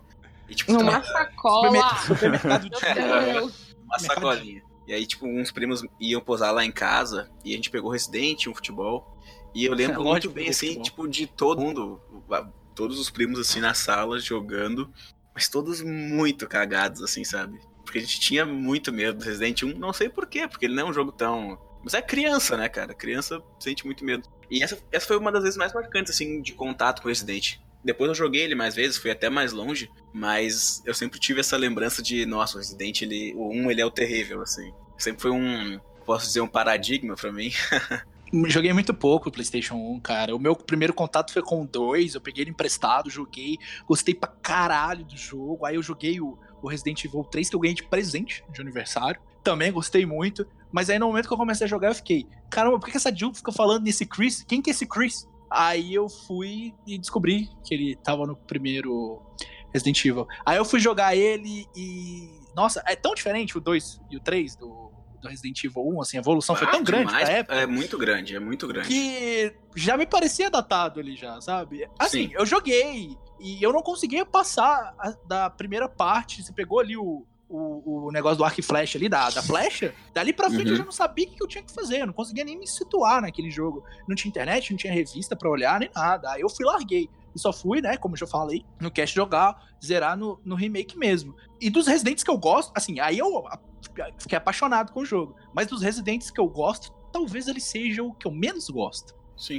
Ah, até uma questão que eu citei ali anteriormente, aproveitando que o bloco tem spoilers, né? Algo que eu gostei muito agora que eu rejoguei, a que eu joguei a versão HD, foi como eu entendo bem mais de inglês hoje em dia, foi poder entender a questão dos files ali. Porque nesse eh, HD eles acrescentaram meio que uma história paralela sobre a criação da mansão e alguns personagens ali, a Lisa Trevor e toda a família dela, acrescentaram essa história através dos files. E, tipo, ah, entendendo inglês fica muito melhor, né? É uma história muito Já linka interessante. com o Code Verônica, né? Sim, sim, chegaram, todo mundo chegou a ler, mas essa história da Lisa, pai dela, que era o engenheiro que construiu a mansão e acabou sendo assassinado porque sabia de toda, toda a treta ali, né? Uhum. Já era pensada pela equipe de produção do Resident desde o original. Só que eles pensavam que como o jogo não ia ter muito sucesso, ou era um jogo novo, não queriam acrescentar muita, muita história, assim, sabe? Eles acabaram deixando passar. E se eu não me engano, na versão do Director, Director's Cut, né? Meio que saiu um livro junto, alguma coisa assim. 98, é, acho que foi em 98 saiu esse livro já contando essa história. E aí, legal que agora, com o avanço da tecnologia, eles conseguiram acrescentar essa história que, tipo, é muito boa. E dá uma imersão maior, assim, pelo menos pra mim, agora jogando, né?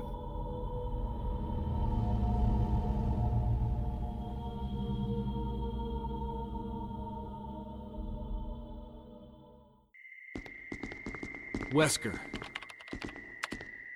So you've come. Chris, you make me proud. But of course, you are one of my men. Thanks. Since when, Wesker? I'm afraid I don't know what you're talking about. Since when have they been slipping you a paycheck? I think you're a bit confused. I've always been with Umbrella. And stars umbrellas. No, rather, my little piggies. The Tyrant virus leaked, polluting this whole place, and unfortunately, I had to give up my lovely members of Stars.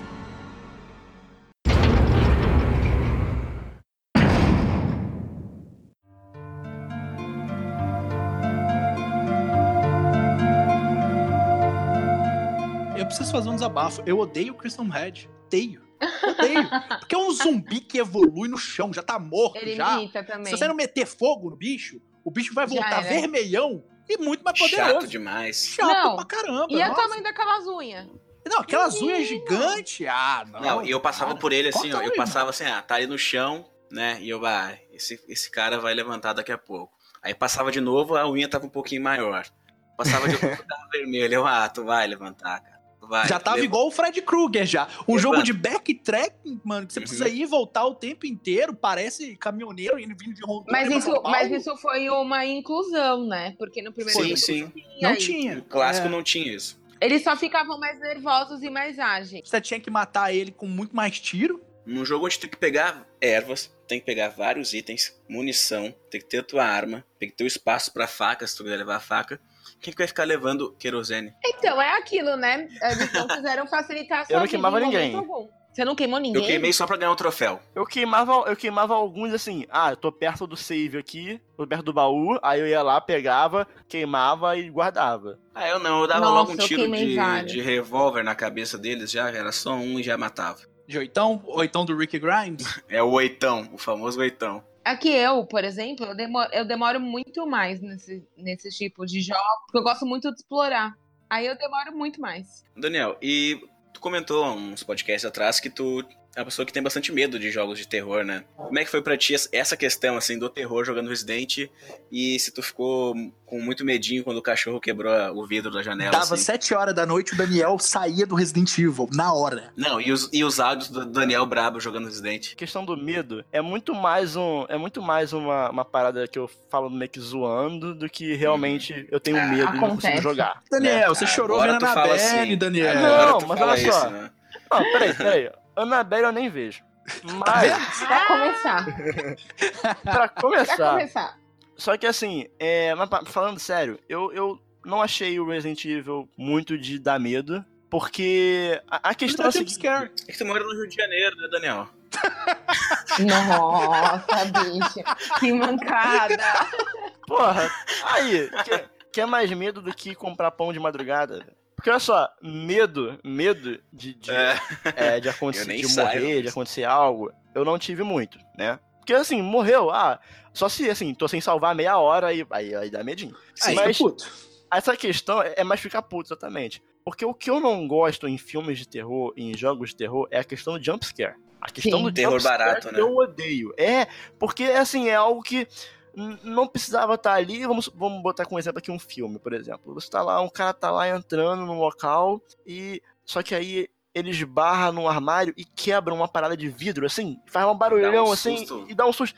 E não é nada. É um susto barato, é um susto que tá ali pra nada. Pra nada, ele tá ali pra nada. Ele não tem uma motivação de estar ali, a não ser te deixar tenso pro próximo susto. Então, assim, isso é o tipo de coisa que eu não gosto. Mas no caso do Resident Evil, eu, eu, já, eu já fiquei com. Assim, era um medinho de morrer, mas nada que eu já não tenha passado num Bloodborne. Ah, eu acho o- os jumpscares da maioria dos jogos de Resident Evil todos muito bem encaixados. São quase todos bem, Então, bem inteligentes, não são inúteis. O Resident Evil Quando o 7 dá um Nemesis, show ele de entra... Quando o Nemesis entra pela janela, cara... Não, tá e Ariel, tudo, uma é um, parede. é, um momen- é um momento de jumpscare, você não tá esperando aquilo, não rola o que o Daniel falou anteriormente, você esbarrou num, Sim. num É. vaso e quebrou, e mesmo sendo um momento no qual todo mundo quase teve um ataque cardíaco, pelo menos 99% das pessoas que jogaram quase morreram e foram parar no hospital, ainda assim é um dos momentos mais marcantes da história dos videogames pra mim. Sim. Porque é foda. Não, o Resident, o primeiro, ele, ele é muito mais tenso mesmo do que o terror, né, cara? Ele Sim. é, aquele, é aquela tensão, assim, de, de exatamente o que a gente A falou. tensão daqueles está no ar. levantar novamente. De tu, tu tá indo tranquilo numa sala correndo, e aí quando tu, porra, caralho, é levantou. aquela tensão que você não sabe se você tá 100% seguro o tempo inteiro. É, mas é mais essa tensão que a Thaís citou do que medo mesmo. Silent Hill me É. deu medo. Silent Hill dá medo. Dá medo pacas. Muito, radinho, você é Dá louco. muito medo. Começava o radinho lá, maluco. Quando o radinho começava, meu amor, era hora de você sentar e chorar. Porque, né? Precisamos falar sobre outra coisinha nesse jogo. Que O são. quê? Lá Calma, ele. já tá na defensiva. Chefes, eu não falei, chefes. eu não falei, eu não falei nem que é ruim. Calma, não, calma, ainda Tá. vamos chegar nos chefes ainda. Os chefes. É que o chefe, o chefe é tão ruim, tão merda que eu não tenho nem o que Então, falar, porque eu acho que é, to- gente, todo mundo vai sim. concordar comigo aqui, então não tem nem discussão. Eu sempre falei que era ruim. Chefe foi ficar bom alguém, no 3. alguém, alguém aqui vai falar que algum chefe é bom? Não, porque não então tem. pronto, então não tem discussão. tanto que é era que o único chefe marcante desses jogos é o Nemesis. Precisamos falar sobre os puzzles, Sim. entendeu? Amo Vamos todos. falar sobre os Sim, puzzles, porque tem uns puzzles que são muito inteligentes. Que assim, eu com a minha mentalidade de hoje consigo pegar alguns, mas eu penso assim, cara, se eu tivesse sete anos jogando isso aqui, eu não ia pegar nunca. A questão dos puzzles no. do quadro, por exemplo, do corredor da, da- da galeria. É muito A- a inteligente aquilo. Da, da vida até a morte. Cara, não. Não. Não saberia fazer isso, não. É conceitual- Não. Além disso, é conceitualmente muito legal, né? É, é É muito, muito foda, legal. é muito foda. Mas Só que é simples. tem alguns puzzles que não faz muito sentido. A verdade, da assim, é- a, questão, a questão não é nem ser um puzzle. Mas eu tava falando até com, acho que com o Gusto ou com o Ariel um dia desses. Por que, que você utiliza a porra de um lança-chamas pra abrir uma porta? Eu lembro Porque disso. você falou. sim. Porque olha só, você tem lá uma porta, tá? explicando pra quem está ouvindo o podcast que não jogou o jogo. Tem uma porta, e aí você tem do lado um mecanismo que você, colocando a, a- o lança-chamas ali, duas barrinhas de ferro vão descer e vão liberar a passagem da porta, destrancar a porta. Só que assim, é só ser algo que faz um peso naqueles dois, da- daquelas duas coisinhas ali. Por que, que tem que ser um lança-chamas? Porque ele é o mais Por que não pesado. o braço dela, né? Por quê? Por que não? ele é o Porque mais é outra pesado. coisa. Mas por que que tu fica 10 horas dando uma volta na... ou não dá um tiro na maçaneta? É videogame. Não, mas não, não, beleza. Mas aí não. é outra coisa. Mas tô falando que é o seguinte, pô, tem, tem um puzzle. Isso não é nem um puzzle, né, na verdade, né? É, é- é como passar de uma parte. Não é puzzle. Mas, olha só, que você tem que ter um lança-chamas. Você abre uma porta. Aí você aprende que é assim que abre essa porta. Beleza, ok. Aí depois você passa, e aí você tem que abrir uma outra porta que tem um lugarzinho pra botar lança-chamas igual à anterior. O que, você tem que fazer? Você tem que ir lá do, na puta que pariu, arrastar uma caixa para dentro, uma caixa gigante, pra dentro do elevador, apertar o botão, mandar o elevador ir lá pra porta, pra perto da porta. E Uhum. você não pode ir no elevador, você tem que dar a volta andando, porque aparentemente eles precisam disso pra poder fazer o jogo durar mais tempo. E Se eu não me engano, precisa... tem que passar pela Lisa aí, né? Nessa Você parte. precisa, e você precisa passar pela Lisa, você precisa ir andando até o outro ponto pra chegar lá, tirar a caixa do elevador arrastando, jogar a caixa dentro de um triturador, eu não lembro o nome aqui, Esmagador. uma parada pra amassar a caixa, quebrar o esmagador lá. E aí você dentro da caixa tem o quê? Tem um lança-chamas quebrado que você vai botar lá no negócio pra abrir a porta. Por que não uma chave? Não, nesse ponto eu me questionei assim, como ele sabia que tinha um lança-chamas ali? tinha algo escrito na. na. Assim, Na é, caixa? é o tipo de coisa que você faz só porque é a única coisa que tem que fazer. Não tem outra opção. Eu queria agradecer muito ao Daniel, porque eu vivi anos achando que era normal abrir uma porta com lança-chamas. É. E Não é agora eu tô sentindo É aquela um completo questão. idiota. Sim. O jogo ele poderia te dar mais alternativas? Poderia, e seria interessante, né? Mas não dá. Infelizmente, tu precisa desse O lança-chamas. meu problema é eu não poder levar meu lança-chamas pra mansão e queimar a porra toda. É, isso é chato. Esse é o meu problema. Mas Porque aí ia calma, chegar, depois ia a chegar um videogame- Videogame, cara, você não pode fazer isso, se não sabe as letrinhas lá, acabou o jogo. Mas eu queria. Ah, mas aí querer não é poder, amigo. Você tá achando que isso aqui é Skyrim, né? Não. Mas o jogo tem que me dar uma justificativa plausível pra eu não poder fazer A isso. justificativa plausível é Mikami quis assim. Pronto. Então tá bom, então. Não, mas você tá certo. Aparentemente é um bagulho meio besta. Um puzzle que eu quebrei a cabeça foi o do puzzle pras abelhas ali. Ah, o das abelhas? Eu achei. Meu, é observação. O que é o de colocar. De, de botar o veneno, veneno no buraco? Não, é de é colocar que o você tem que anzol na fazer o abelha. veneno. Ah, Ah, tá. Então É, não da- fazer o veneno. Não, Peraí, peraí. Mas Ariel, esse não, é, esse não é da abelha, esse é da planta. é, você tava falando da abelha. É, o, não, da, é, o, da, o da planta, é, abelha, o desculpa. da abelha você tem que borrifar o negócio dentro do buraco. Não, não, é. Não, Não. eu confundi. É o da planta, é o Também. da planta. É que tem dois de abelha. Tem um do quadro, que você tem que colocar o anzol, aí você precisa Sim, observar. esse eu faço. É questão de observação. Tem É, esse esse é outro tranquilo. que precisa borrifar lá no buraquinho. E tem esse, quando eu joguei na época, eu fiquei três dias nele. Pra Sim, fazer. precisa misturar água, mistura líquido. Mas é, mas é líquido. É só fazer a tradução. Mas olha só, eu, eu, queria, eu queria entender que, que tipo de maníaco construiu essa, essa mansão. Primeiro, quem construiu isso aí foi o Spencer. Ele é o maníaco. Você imagina Nossa, alguém. Spencer. Você, ima- você imagina alguém vivendo ali? Não, mas ela Mas é era uma uma fachada. Mas era fachada, né? É que nem o filme. O primeiro filme, a mansão ali é uma fachada. Nossa. Não vamos, vamos falar, vamos falar filme. no máximo um minuto sobre isso. É.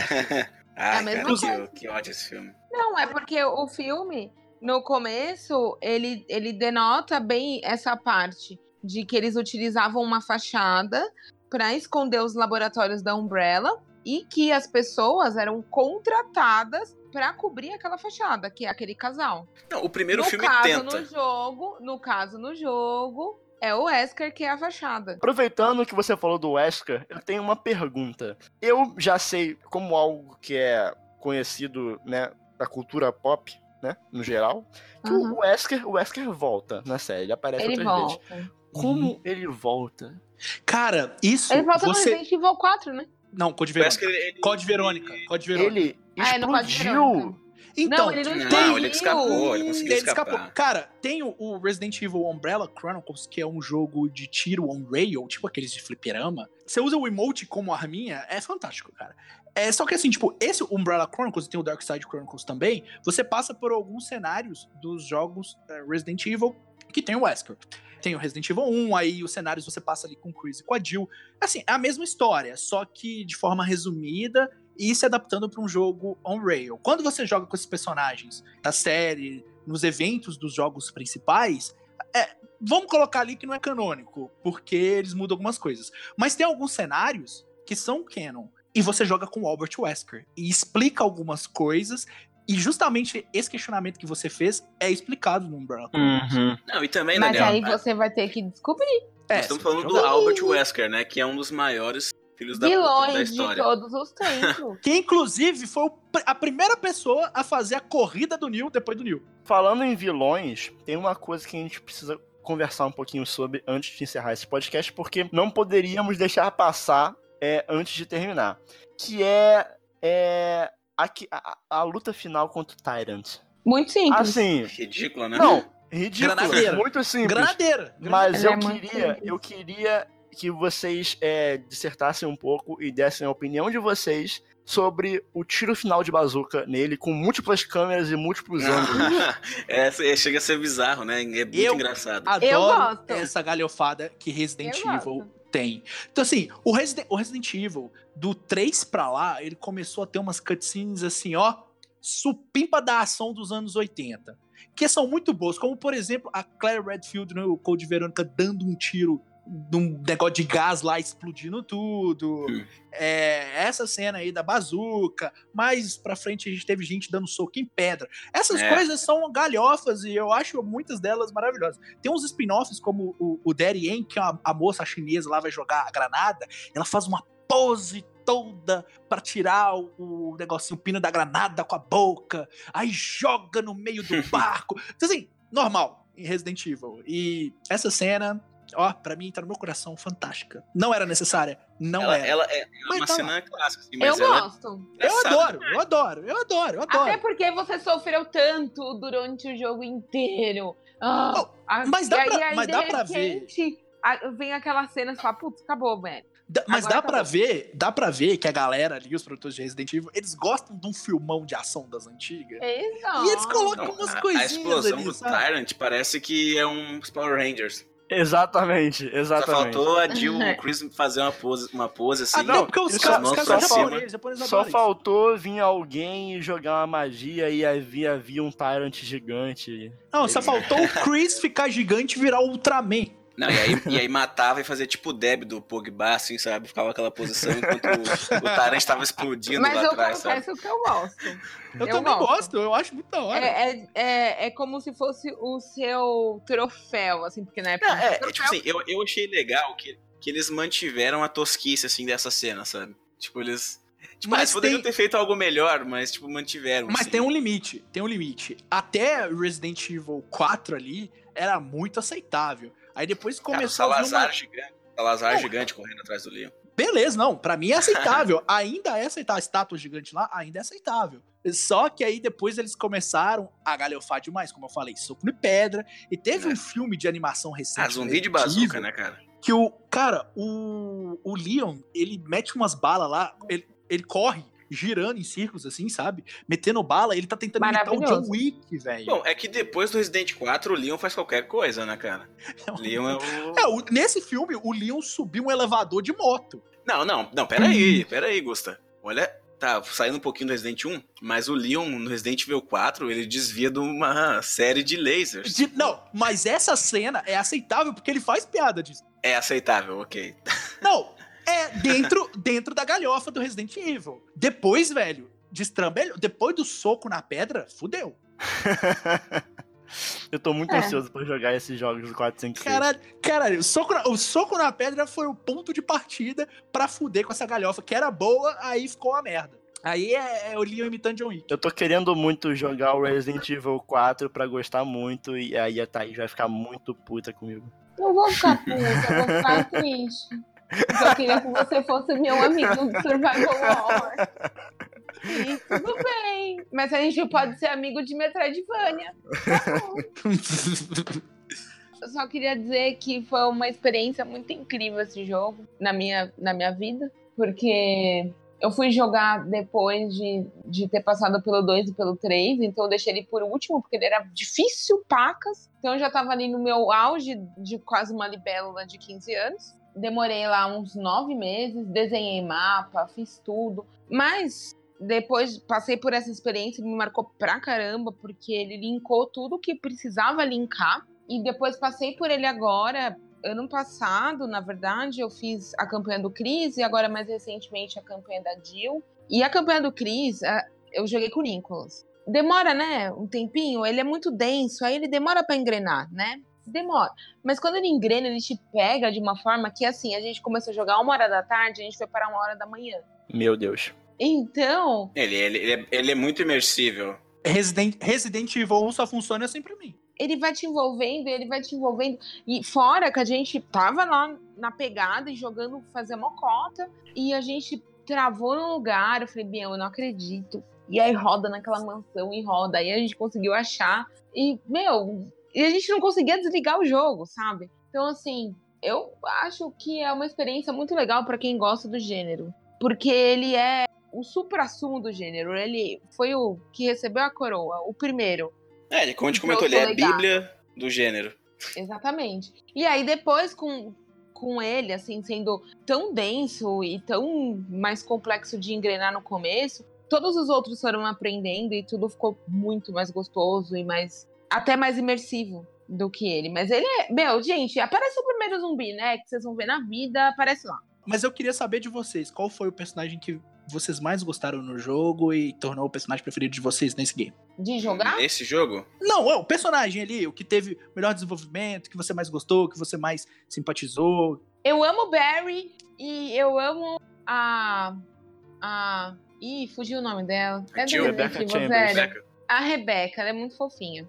É, na minha opinião, eu fico com a Rebecca Chambers porque porque ela tocou Moonlight Sonata e ela é foda. Nossa, ela senta Ah, muito bela, cara, né? Eu, eu fico com a Jill porque as primeiras experiências que eu tenho com Resident são jogando com ela. Pra mim, ela é tipo, muito marcante. é a Icônica, né? personagem, É a personagem feminina favorita. E ela é muito foda. Então, tipo. E também ela, ela cresce demais durante o jogo também, né? É que não dá pra falar. A Jill, ela tá em outro patamar. Ela tá, a Jill, ela tá em outro patamar já. Não dá nem pra colocar qual é o seu favorito. É óbvio que já tá. Eu já chamei ela de mulherão da porra, gente, na abertura. É. Não, é, acho que a Jill, a Jill ela é muito icônica, né? Eu gosto muito da Rebecca Ah. Chambers também. O Resident Evil Zero me fez gostar mais da Rebecca Chambers, porque você tem Muito 18, mais, né? 18 anos e fazer um soro daquele ali, amigo, não é pra qualquer um, não. Não, não é. Não é pra qualquer um. Mas a, a Jill, Jill Valentine é dá dó dela, porque ela começa o jogo muito perdida e as coisas vão acontecendo e ela tá sendo meio que manipulada, mas não tá sendo meio que manipulada. E pra sair E daquela quando ela situação. descobre, né, tadinha? Quando ela E o descobre. Barry ela- também é um coitado, né? O Barry também é um O puto Barry é um personagem foda. coitado. Tanto, Ele é um tanto que o- amorzinho. o Barry. Quando ele, ele- deixa as coisinhas. Quando ele deixa o bilhetinho pra ela. Ele, Oh, ele, ele não teve fofo. um jogo pra ele depois. Sabe né? quem é um coitado? Quem? Quem? O Richard. Ah, mas também. é, o Richard. é um Meu coitado. E o Porque se ele, porque se ele não morre é, envenenado, ele morre engolido por um tubarão. É, ele não tem opção, né, tadinho? Não tem como. É, ele não morre de qualquer opção. jeito. Todo mundo Não, é- ali oh, ele tem um morre- final que ele fica vivo, mas o Richard não. Não, e, e se tu der o soro pra ele, depois a cobra morde ele também. Então ele morre de não qualquer importa. jeito. E assim, não importa o quanto você corra, ele vai morrer. Sim, e depois ele- aí, tipo, ele te ajuda durante a batalha com a Jill ali, né? E aí ele se joga pra salvar ela e atacar. Isso nunca aconteceu comigo. Será que eu não cheguei a tempo? Eu também, eu não, eu não cheguei a tempo. Eu deixei ele morrer antes, infelizmente. Droga, Mas ele morre. será que Nunca aconteceu? Não, comigo. quero voltar nesse save. E lá, morre. lá vai, lá vai. Eu joguei com, eu joguei com o Chris e eu salvei e o mesmo? Richard. E aí depois ele apareceu lá no Aqua Ring e aí morreu. É, e teriam que explicar também onde ele tava depois da, da explosão, né? Teriam que explicar também, tipo, se ele tivesse sobrevivido. Como é que ele foi parar lá no Aqua Ring, velho? Nunca Não sei. vamos saber. Enfim. Mas É, é lançar um agora grande uma... mistério. E eu um dia ainda vou jogar com a Jill ainda, preciso fazer a campanha da Jill. E quem sabe em live. Talvez. Sim, a gente seria pode legal. fazer. A gente vai comentar Talvez. no Discord. E aí eu vou poder apontar com todo o prazer é, os meus problemas com o jogo. Pra me fazer chorar, né? Não, eu tô brincando, tem, tem muitas partes boas do jogo. Ele foi muito importante pra sua época e muito importante pro gênero, e eu fico feliz que eu esteja entrando aos poucos nesse gênero novo que é o Survival, né, pra mim, né? Não é Seja bem-vindo. Seja bem-vindo, a, a, a geladeira tá logo ali.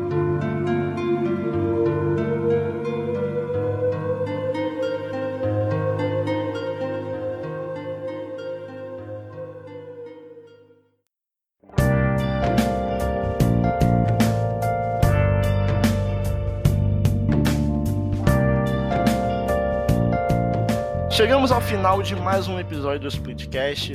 Mais uma vez, obrigado pelo apoio e pelas mensagens de feedback. Obrigada. Lembre-se sempre de assinar o feed do podcast. Assina lá no iTunes também e no Spotify, por favor. Augusta, Augusta, deixa eu perguntar um negócio. Deixa eu perguntar um negócio. aí. Fala aí, pessoal. É, você sabia que dependendo do aplicativo que você usar, se você botar lá pra assinar o feed, ele vai baixar automaticamente o episódio pra você? Nossa, Sabia? tecnologia ultrapassada. É o Não, porque futuro. assim, você, vamos supor, você tá lá explorando uma mansão, vamos supor assim, né, de forma aleatória. E aí tu tá lá e aí pulou um cachorro em você. Só que aí nessa aí, pô, caiu o celular, aí tu matou o cachorro, beleza? Aí tu pensou, putz, esqueci de baixar o Splitcast dessa semana.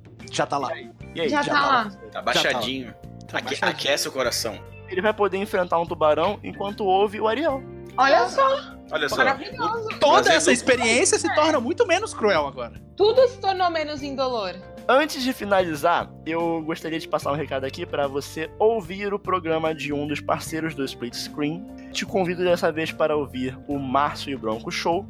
Se você por acaso viveu embaixo de uma pedra nos últimos tempos e não conhece, vá lá e ouça o programa dos caras, que é 100% de certeza que você vai se divertir. Firmeza o demais. formato, sobretudo Firmeza em relação a games. Com certeza. E eles estão fazendo live de Twitch. Inclusive, o Márcio vai começar a fazer show do Shadow of the Colossus agora, né? Vai, aí vocês podem. Ó, coisa boa, lá. Esse, esse jogo que eu nem gosto muito. Nem- Ai, O Ariel nem gosta. Imagina se não gosta. Aí pra encontrá-los, vocês colocam lá twitch.tv barra Márcio, mas é triple A o Márcio, tá? Então são três A. Olha, olha só, hein? Conceitual, hein? Conceitual. Conceitual! O programa você pode conferir direto no seu app do agregador de podcast, ou então ir no canal do YouTube do Márcio Barros e procura por Márcio, que você vai encontrar esse programa, Triple A, pô. esse programa lindo e cremoso para você ouvir agora mesmo. Isso aí. Obrigada, Para sugestões e críticas ou qualquer outra mensagem que você queira mandar, incluindo dinheiro, você pode entrar em contato com o Split Screen através de qual e-mail, Thaís, você lembra?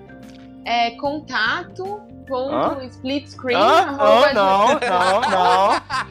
Contato Não. arroba, não. Opa, Contato. Variel, tua chance, tua chance. Contato arroba splitscreen.com.br. Não, menino, tem é Gmail, garoto. Se você quiser entrar em contato com a gente, você pode entrar diretamente com o nosso e-mail contato@splitscreen.com.br.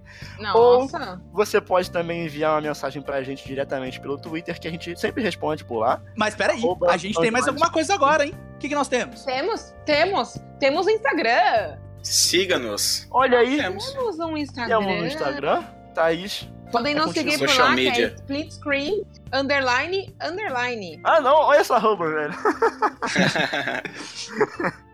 underline, underline. É o double underline.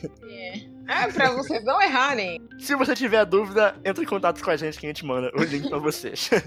É, vai que ficou um pouquinho confuso, não é mesmo? Dessa vez, eu vou pedir uma coisinha pra quem estiver ouvindo, que é pra deixar um comentário lá na página do Premier Line, contando a sua experiência com Resident Evil 1 e, além disso, quais são suas expectativas pro remake do 2, Opa, Queremos saber. falta pouco, hein? Queremos saber. né? Falta- Não, no, no momento que esse cast for ao ar, vai faltar Faltam dois dias. Dois dias pra sair. Dois dias pro lançamento. Eu, eu, eu gostaria de dizer pra vocês que eu vou. Thaís estar vai até sumir. Eu vou estar sem dormir já. E. Se no próximo podcast a Thaís não participar, vocês já sabem, né? Cara, eu posso dizer que eu espero há anos por esse momento, cara. Você pode também seguir cada um dos integrantes do Split Screen pessoalmente no Twitter em arroba Daniel Coutinho underline, arroba Thaís underline Tunon, é, arroba Ariel underline O Cruel e arroba Megusta182. Decorei tudo de cabeça. Ó, Vai sonhar com isso. brau. Antes, Gusta, temos vídeo novo? Temos vídeo novo no Olha canal. Exatamente. Tem vídeo aí do, E de é um spin-offs. De spin-offs de Resident Evil. É um vídeo que eu falei bastante sobre todos os jogos da série Resident Evil que não fazem parte da série principal. E tem jogo lá que eu tenho certeza que vocês não sabem que nem existiu. Não me prolongando mais, eu acho que esse é o maior encerramento que a gente Com já fez. certeza. O episódio termina com o quê? Com uma música, né? Ah, eu quero saber E- que você falou que Ah, tô ansioso pra ver se vai rolar uma exaltação. Dessa vez eu que escolho, o que quer dizer que o quê? O ciclo deu a volta. Deu volta. eu falei pra vocês antes da gravação que iria surpreender. Não, eu quero Olha. ver. Tô ansiosíssimo aqui pra saber. Então, como o episódio de hoje é de um survival game, eu me vejo Uhum. obrigado a seguir no clima e eu vou escolher uma música de um jogo que eu particularmente nunca joguei, porque vocês sabem que eu nunca joguei e tô começando agora a me aventurar pelo gênero, mas eu conheci através do Videogame Live. E essa semana nós terminaremos o episódio com uma música de composição por Akira Yamaoka, que é a Theme of Laura, de Silent Hill 2. Nossa, vou aplaudir de Pesado. pé! A gente dá um abraço. Vem cá, cara! Você merece um Doritos! Com todinho! É pra glorificar de pé. É fácil agradar fã de terror, né? É, Nossa senhora! Nem eu que sou um fãzão, eu tô, tô- eu tô feliz porque essa Eu música fiquei, eu fiquei perplexa, porque eu amo essa música. Perplecta. Eu não tô nem perplexa, eu estou perplexa.